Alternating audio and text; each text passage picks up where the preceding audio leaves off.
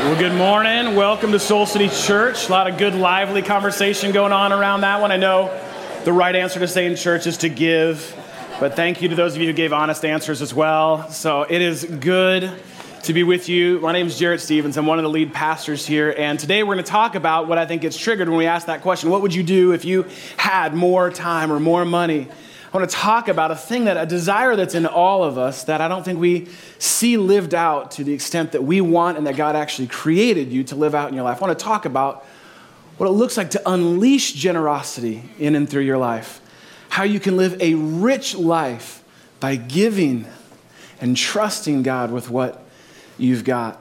Now, I know when we talk about this stuff, people get kind of freaked out and they want to you know, oh man, they're going to talk about money. Look, we already did the offering. So you're good. You don't have to worry about that. Did you notice that? You're free and clear on that one.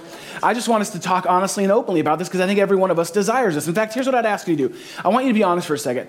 How many of you, at some level, at some level, would consider yourself a mildly generous person? Okay, like you you give when you can, what you can. Just raise your hand real quick and don't. It's not bragging right now. It's not a humble brag. Like, okay, so here's the deal. If you didn't raise your hand, raise your hand if you're stingy. No, you're not going to do that, right? All of us tend to think that we're we all like to think, at least at some level, we're like, we uh, are generous, we want to be generous. And so now we don't need to raise your hands, but how many of you have thought, specifically in light of the Powerball winnings recently, if you had more money, you would give more. How many of you ever thought that before? Like, well, if I had if I had some more, I would finally be able to give, or I'd give more. I've totally thought that, like, oh, I can't wait till I have more so I can really give the way that I want to give to God and to other organizations, to friends who are in need. You ever thought that before? Every one of us has. What about uh, like when it comes to like volunteering, right? I bet maybe that made it onto your uh, New Year's resolution list. Uh, New Year's was about three weeks ago, if you're keeping track. Some of us made lists. I mean, well, never mind, you've already forgotten about it. But the point, the point is, uh, like, if you had more time, I bet you, I bet you, you've thought or you've said, you know, I would love to get involved, either here or some great organization in the city. I'd love to volunteer my time. I just, I cannot find the time. I don't have the time. You ever felt that way before? If I had more time, I would, I would give more. I would. I honestly would if I had more time. I think every one of us has felt that before. I felt that way. But here's what's so interesting, I think, when we consider those desires and those realities that all of us face. No, no one feels, you know, like they're rich in either time or resources. Like no one is going to say, "Oh yeah, no, I'm totally rich. I am so rich, you guys." You're certainly not going to say that out loud in Chicago. So that's not new. No one feels rich, right? But this is what's so crazy. This is so crazy. Do you know that if you earn more than $45,000 a year, you're in the top 2% of income earners in the world. If you earn more than $45,000 a year, you're in the top. Two, so you're not one of the one, you're not in the 1%. So thank God for that. You're not like them.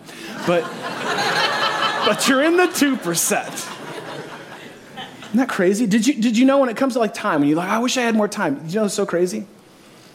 Americans spend, on average, every week, 30 hours watching television five ish, under five hours a day. Now, for those of you who are like starting to feel the heel a bit, don't worry, Netflix doesn't count. Doesn't, so you're free. You get a pass on that. It's not like normal TV, all right? I mean, so we have, I mean, we have, we have more than maybe we realize. More time, more money. But here's what's really interesting. There's a five-year study done by the University of Notre Dame, and this is what they found by studying generosity and the effects of generosity and what people feel when they give and why they don't give. Here's what they found it's amazing. Only 2% of Americans, only 2% of Americans give more than 5% of their income away to charities or to churches. Only 2% give at some level significantly, around 5%. So, this is a really interesting paradox that I think we're living in, we don't feel rich, but we are. Mm. And yet we feel like we're generous, but we aren't. Wow. We don't feel rich. I would never say that I'm rich, but like, like you're in the top 2% probably. And yet we feel like, you know, I'm a generous person. I give when I can. I, you know, at the end of the year, and you know, someone kind of comes around, I get. But we actually, like, just by the numbers, we aren't. And it's an interesting paradox that we live in because I believe it's rooted in something that all of us face. In fact, it's a fundamental fear that all of us face that keeps us from giving and trusting God with our time and our talents and our resources. It's the fear of scarcity. It's this idea of scarcity. I believe that is what keeps you and I from living into unleashed generous lives, is because we're afraid there's not enough. That there's just simply not going to be enough. I would give more time, I would give more money if I had more. And if once I get more, then I'll give more. That's scarcity, that belief that there's just not enough time or money or energy for me. And listen to me, nothing steals the joy of generosity more than the fear of scarcity. There's nothing that will steal the joy of generosity in your life more than that fear, like, there's just not enough, and God is big, but He's not big enough. And I don't have enough time, and I don't have enough money. And if I did, I would, but I don't, so I, I don't. That's the fear of scarcity. Scarcity loves to leash your generosity. It loves to just put a nice little leash on and go, don't get carried away. I know they put pictures of those starving kids on the screen. Don't you? You don't have enough right now. I know that they have a big, compelling thing going on with their organization, but just wait till the end of the year when you get your bonus and then we'll figure it out. That's what scarcity does. It puts a leash on your generosity and, in fact, keeps you from living the full life that God actually created you and invites you to live. Listen, you simply will not give what you want to give. You will not give what you want in your heart to give as long as you believe that you don't have enough. You just won't. We can keep like kind of wrapping it up and keep coming to the end of the year and all your New Year's resolutions, but here's the deal. You simply will not give what you want in your heart to give to whatever it is, this church or organization, you simply won't give what you want to give as long as you believe that you don't have enough. God, there's got to be a better way than that, isn't there? There has to be a better way for us to see our stuff, to reorient how we look at our resources of time and energy and money. So I want to paint for you a picture that comes from the Bible, from the very first church, in fact, and how they got the joy of generosity and how it was deeply intertwined into the message that they shared with the world that they live in. So grab a Bible and, and turn to Acts chapter 2, if you would, please. Acts chapter 2. We're going to look at the picture of the first church, far from perfect church, but they got this right. Uh, in the gray Bibles, if you don't have a Bible, can you grab a gray Bible? Let me know that there's one in your seat back. You can grab that and turn to page 759. In the gray Bible, it's page 759, Acts chapter 2. Everyone grab that. Grab a pen. We're going to circle a few words. David, you don't have a Bible. Grab a Bible. You know I'm going to call you out when you sit in the aisle like that. Come on, man. You're in my small group, dude. Come on. All right. Turn to Acts chapter 2. Here's quick context. Here's quick context on that. We are now after the life and death and resurrection of Jesus. This is shortly thereafter, what we're about to read right here. While Jesus was on earth, he gathered together this ragtag group of followers. He was just drawn to, and the people that were drawn to him were not the folks that you would build a sustaining organization on. They were ex prostitutes, they were ex tax collectors, they were ex fishermen, they were ex Pharisees, and they found new life in Jesus, new purpose in Jesus. And he said to them, Hey, listen, I'm going to go, but when I go, God is going to unleash the Holy Spirit into your lives and into this world. And when he does, look out. Nothing will be the same. And in fact, you are here today, we are here today because of what God did and what we're about to read. So, Acts chapter 2, verse 42. Let's look at what this life, an unleashed life of generosity, an unleashed church, really looks like. It says this about them it says that they devoted themselves to the apostles' teaching and to fellowship, to the breaking of bread and to prayer, that they committed themselves. They gathered together for these things, for teaching, for community, for sharing meals together, for honoring and remembering God through, or Jesus' sacrifice through communion. They prayed together. And this is what it says in verse 43. And I want you to, when I pause, you can say the word back to me. Everyone was filled with what? Awe. Yeah, and the, and the word, I love the word awe because it sounds like what it is. Oh, that's amazing. That's what it was like to be around this church. Like, whoa, we've never seen seen anything like this. We've seen empires, we've seen governments, we've seen systems and structures, we've seen religion. We've never seen anything like this something special is happening through these everyday, ordinary folks. And it says they were filled with awe at the many wonders and signs performed by the apostles. Last week, Jeannie talked about how those first followers of Jesus failed at performing a miracle after a holy, high mountaintop experience. They couldn't complete it. But now, here with the Holy Spirit in and through them, they were actually performing miracles just like Jesus had. How cool is that? Verse 44, it says this All the believers were together. That means that they were one, there was unity and had everything in common. That means there was sort of an openness about their lives. What's mine is yours. If you need it and I've got it, it's yours. Now let's look at these next couple sentences. They sold property and possessions to, what's the word? To, to who? Who had what? I mean, come on.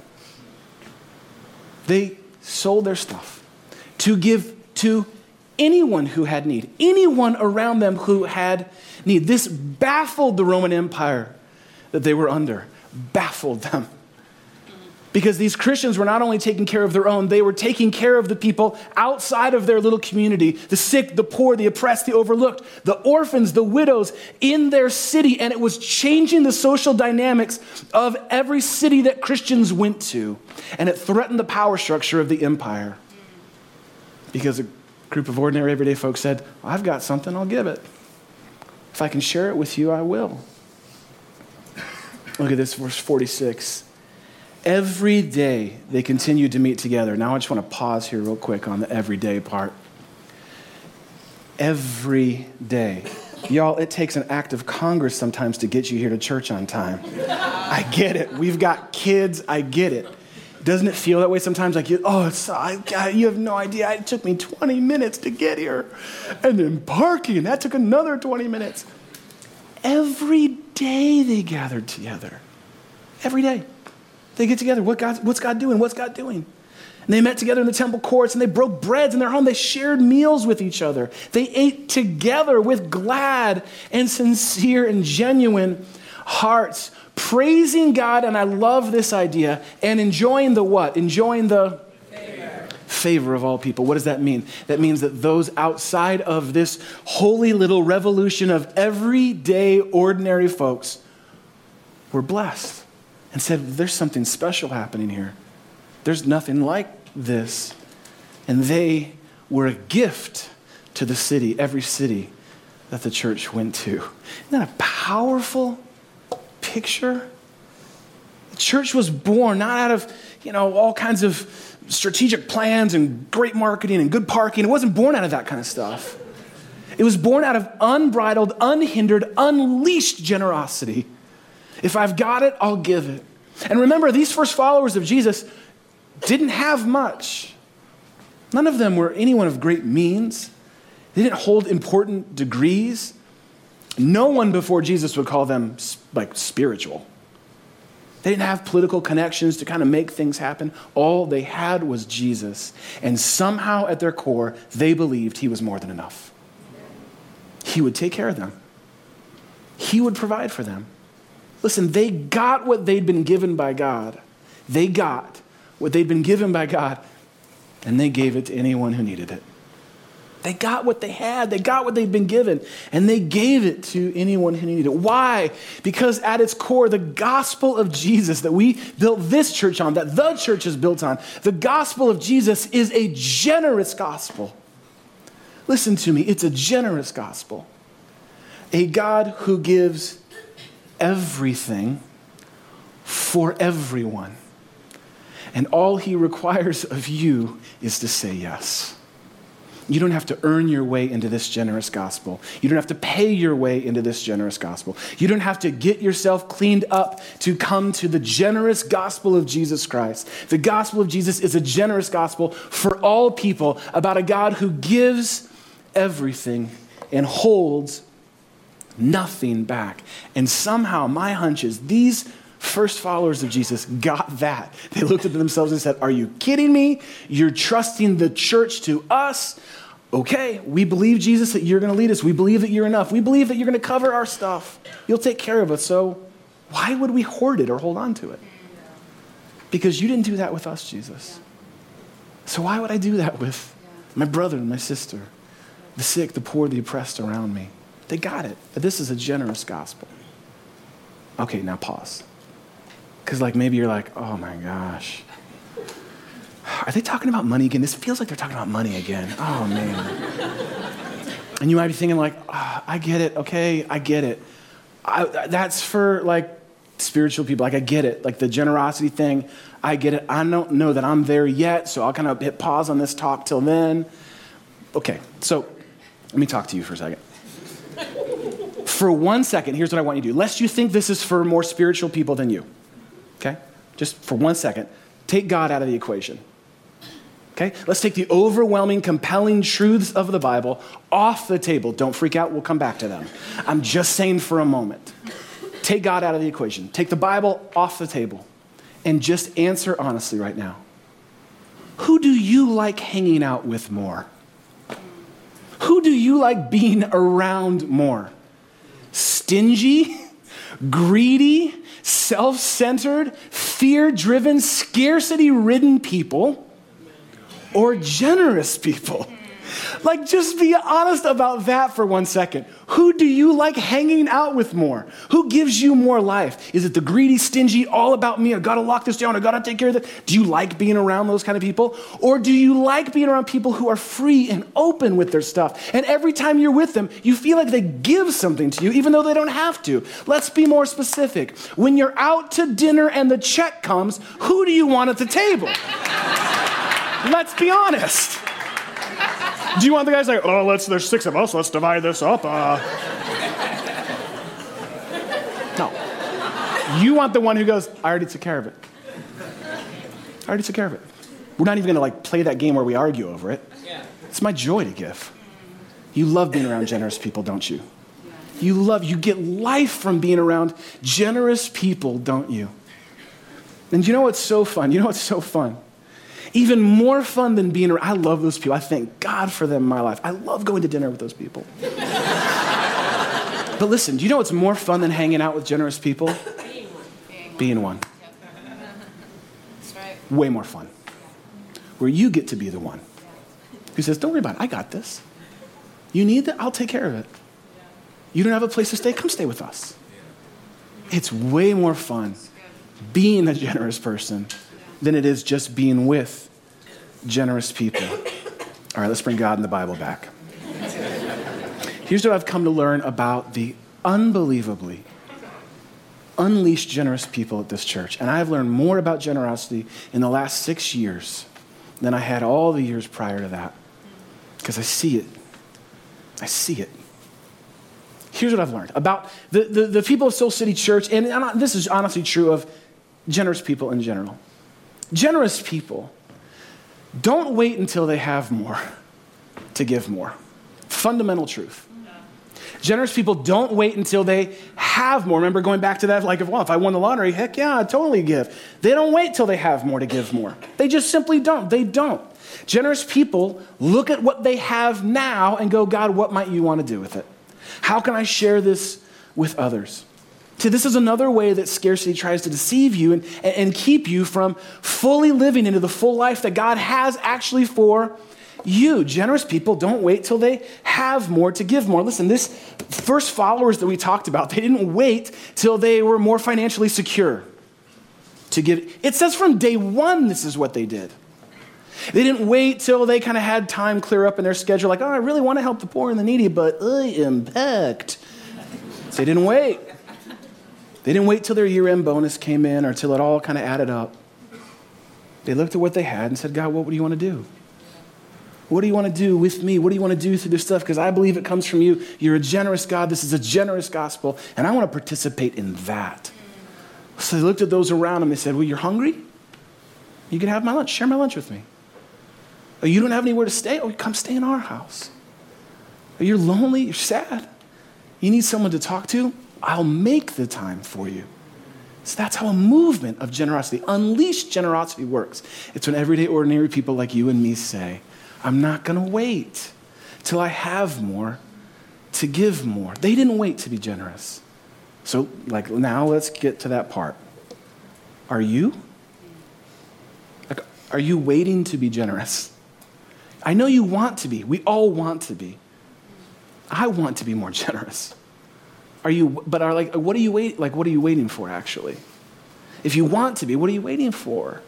Like, till you have more money? Okay. Till you have enough time? Till you have enough energy? How will you know when you have enough? How will you know when it's like, I mean, I have, I've yet to meet someone who goes, got all the money I needed. Now let's have some fun. Where's that list I made? Like that. I've never met anyone like that because it's never enough. If you're waiting till you have enough, you're going to keep on waiting for a long time. Maybe you need to look at your stuff outside of the lens of, I don't have enough. You may not think you have enough, but that's, that is not how God sees it.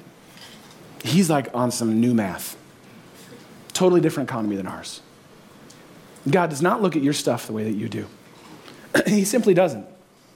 In fact, what God does again and again and again throughout the Bible is He, and again and again and again throughout my life, maybe yours, He has this way of making big things out of small offerings. Big things, like big, big, like, you know, like fish and loaves. You ever heard that story? Big thing, small lunch. This is what God does. He even says, mustard seed side faith, you can move a mountain. I'll do big things through your small offering.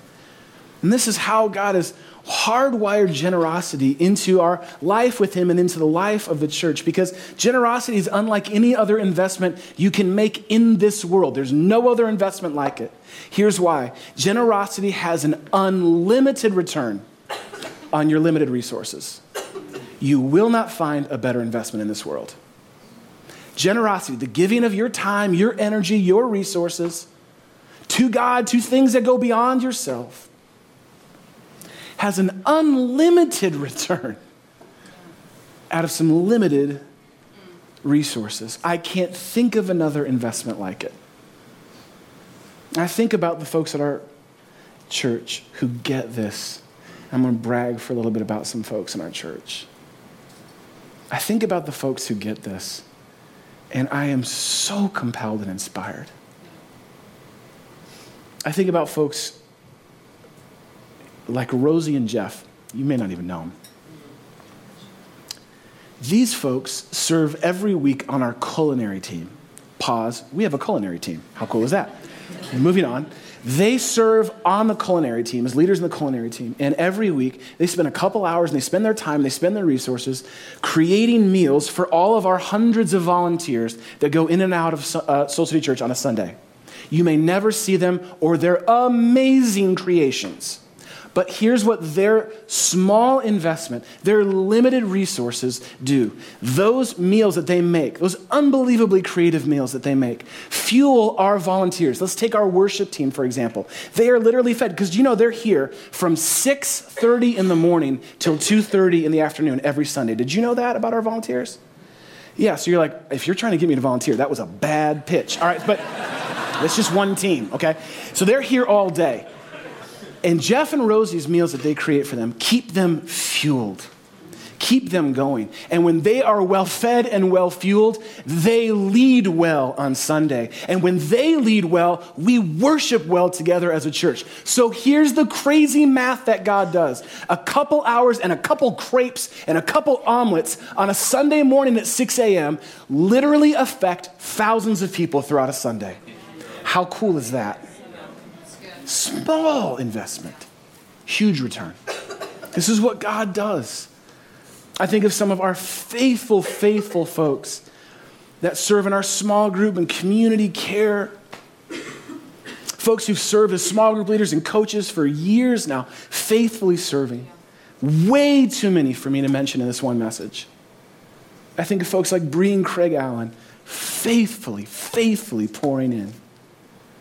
I think of Sarah Dunbar, faithfully as a coach. She leads leaders at our church. I think of Nate Krumzig and Benjamin Nelson, faithfully leading a men's group. They were part of my men's group years ago. They far eclipsed us. I thank God, and there's many more. And if you're a small group leader and you're like, oh, why didn't he mention me? I mentioned you in the last service. You just want to. Should have come at eight.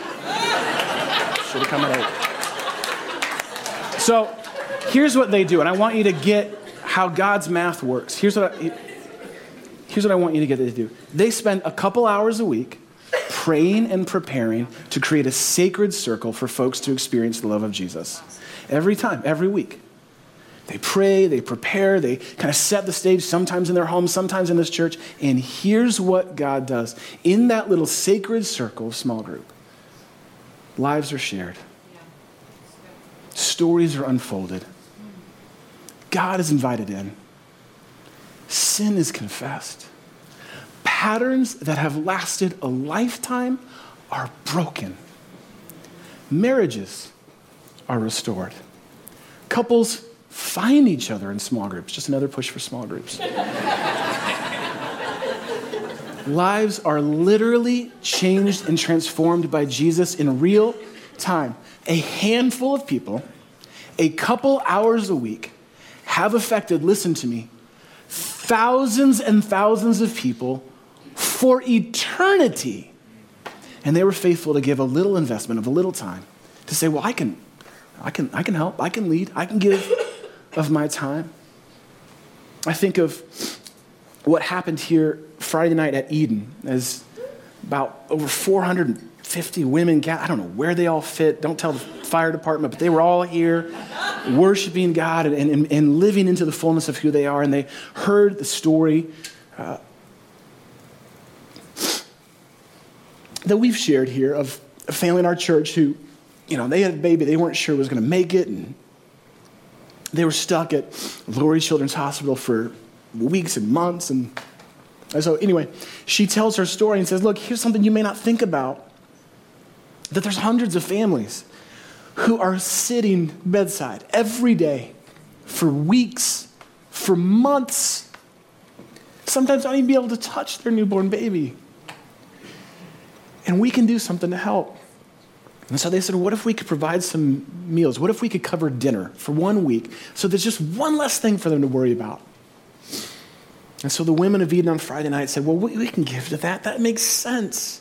The spirit of this first church, and the spirit of unleashed generosity, we can do something about that. And in one night, 450 or so women gave $7,500 to give. Now, listen.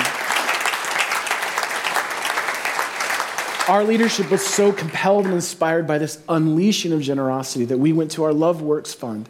Because I don't know if you know this, but our church dedicates 10% of our budget. We believe in what the Bible teaches as a church. 10% of our budget every year, over $200,000 and growing every year, goes outside our doors. We give to our partners, to folks who hit financial crisis, to, uh, you know, if there's disaster relief, we are able as a church to respond because of folks' faithfulness. So we went to our Love Works Fund and said, well, we want to add another $2,500 to that. So the gift became 10000 what was a vision for 30 families is now 40 families this week are going to have dinner for one week because a couple people said, I can give to that. Small investment, huge kingdom return. I think of the over 800 folks who faithfully financially give to this church. They give to God because they get what they've got and who it came from. And what's so crazy is I am so glad that they didn't wait till they got more to give more. Because of their faithfulness, you have a church to go to today. I mean, that's crazy to think that you have a chair to sit in because someone came before you and said, I'll give. I'll give. I think about right now, our kids are upstairs in Soul City Kids, and they're in an unbelievably loving and inspiring, creative, caring environment where they're hearing about the love of God. And you know what funds all of that? It's not like magic fairies, it's everyday, ordinary people like you and like me who say, I can give to God. I can do that. And because of that, our kids are hearing about the love of Jesus and growing into a lifelong relationship with Him. And literally, because of around 800 or so folks who faithfully give to this church, literally tens of thousands of people since this church began have been affected by God's love because of a few faithful folks. And you are a direct recipient of that today. How cool is that? How crazy is God's math? Awesome. That a limited resource can have an unlimited return. And do you know of these crazy folks who trust God and give to God and believe that He can do something bigger with what they have? Do you know that there's a whole bunch of those folks who actually give on top of their giving? They literally double down on their giving. And they've made a faith commitment to where God's leading us next as a church. And you've heard us talk about For the Love and what we're doing to build on the land next door. And you're mad because you can't park there. But listen, we got bigger plans for it than that. God's leading us to build a transformation ministry center that affects this entire neighborhood, that offers God's love with open doors to anyone and everyone. And there's a handful of folks, a bunch of them are in this room, who said, I want to give to that. I, want to be a part of what God's doing. I want to get beyond me and beyond my stuff and give to something bigger than me. And you know what's so crazy?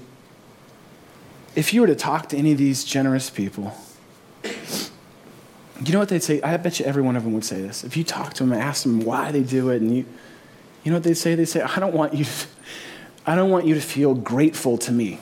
That's not why they give, so that you would feel grateful for them. And my hunch is they'd say, and I certainly don't want you to feel guilty, because that's not what this is about. Do you know what these generous folks who get what they've got and give it to God and give it away to others, do you know what they really want? They want you to join them in the joy of generosity. To link arms like a bunch of ordinary, everyday folks did 2,000 years ago and say, What might God do through us? What might God do through us? What might He do in this city so that we can actually be a gift? As we look at a broken and failing public school system, we might get together and say, We can do something about that as we look at the poor around us, the homeless literally that we walk by every day, to stop and say, wait a second, wait a second, wait a second, we can do something about this. And when we consider the unbelievable violence that is plaguing our city, we say, wait, no, stop, we can create a safe space. We can, we're the church.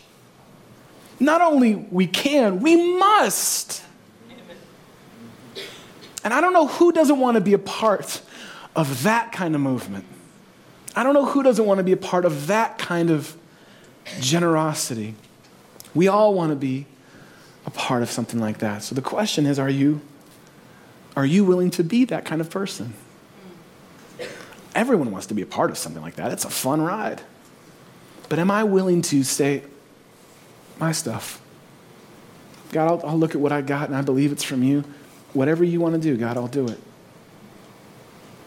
You know, I've TJ's here and he's going to play the motivational keyboard right now. really put it on you over the next couple minutes. Thank you, TJ. And here's the deal I, I want you to get this because I, listen, I love God, I trust God. Generosity has changed our life. I mean, changed the way we look at our stuff. It's shaping our kids. Look, I, I don't, this isn't about getting a couple bucks in the bucket, it's bigger than that. I want you to live in the joy of generosity, to not wait till you have more to give more. So here's the deal it would be really easy for me in this moment right now to tell you about you know, next and how you can go right after our gathering to out in the lobby to the next steps wall. And you can literally today sign up to start giving some of your time and volunteering and making a difference around here. I could tell you exactly how to do that right after each gathering, but I won't. I could tell you how you could go online today to soulcitychurch.com slash give and set up your online giving today before scarcity talks you out of it, to actually do what you want to do. I could tell you exactly. You go to www.soulcitychurch.com slash give, and you can actually begin in a couple minutes doing what you've always wanted to do. I could tell you about that, but I'm not going to. I don't want to do that. Here's what I'd rather do. Here's what I would rather do. I'd rather leave you with two questions that you honestly consider and that you take before God. First question is this What do I really have? What do I really have? To ask that question, to do an honest inventory. Okay, what do I really have? And my hunch is what you will find is you have way more than you think. You'll never have as much as you want, but you already have all that you need. What do I really have? And God, what have you given me? My life, my experiences, my story. Some of you have been Christians for a long time. You've gotten really good at being a Christian. Are you pouring that wisdom, that life, that experience into anyone else? Do you know that your story actually can change someone else's story in life? Do you know that your life lived out with God can help shape and even lead others into a life of God? Just who you are is a gift to someone else. Not to mention time, your resources, your energy, your gifting. So, what do I really have here, God? And then the next question what is it really for? Like, what's it really for? Is it all for me? Is it all about me? Is it about getting more and more and more until I believe I'll have enough? Or might it actually be a part of something God wants to do through your limited resources to have unlimited return, literally, that changes the landscape of history. No greater investment you can make in this world than giving to others beyond yourself, trusting God with your resources. That's the kind of church I want to be a part of. Those are the kind of people I like being around. And that's the kind of person I want to be. And I wonder if you do too. So I want to stand and I want to have us pray together and we're going to respond to God together in prayer. And we take a posture of prayer around here that might, I think, be incredibly appropriate right now. We open our hands up and it's just a way of symbolizing God, I'm here, I'm open. And so I ask you, if, if, you're comfortable with that, to take that posture of prayer let me pray for you and for this church right now. God, with hands open and I pray hearts open, we come to you and say, Help us be who you actually created us to be. God, we want to be more generous. Now help us be willing to do so today. And God, I pray for an outpouring of creativity, the kind of creativity that leads to a culinary team, the kind of creativity that looks at little ones and says, I can care for them, I can take care of them, the kind that looks over our city and says, instead of saying, well, who's going to do this and who's going to do that, looks and says, well, God, maybe I should do that. I want to be a part of that. I'm not going to wait till I have more time or more money or more energy to give more. I'm going to begin today. And so, God, I pray for that spirit of freedom to be unleashed. We, we, we name scarcity and we run it out the door. It does not have a place in your house, God. Because you are enough and you have enough for us. We run that lie out the door. And we run the lie that tells us that we are not enough and then we're not good enough to be a part of something God's doing, I, we chase that out the door and says, it has no place here. Today, God, we choose to stand in who you are, who you've created us to be, and what you're inviting us to do with what you've given to us. God, I pray for unleashed generosity over this church. In your name, amen.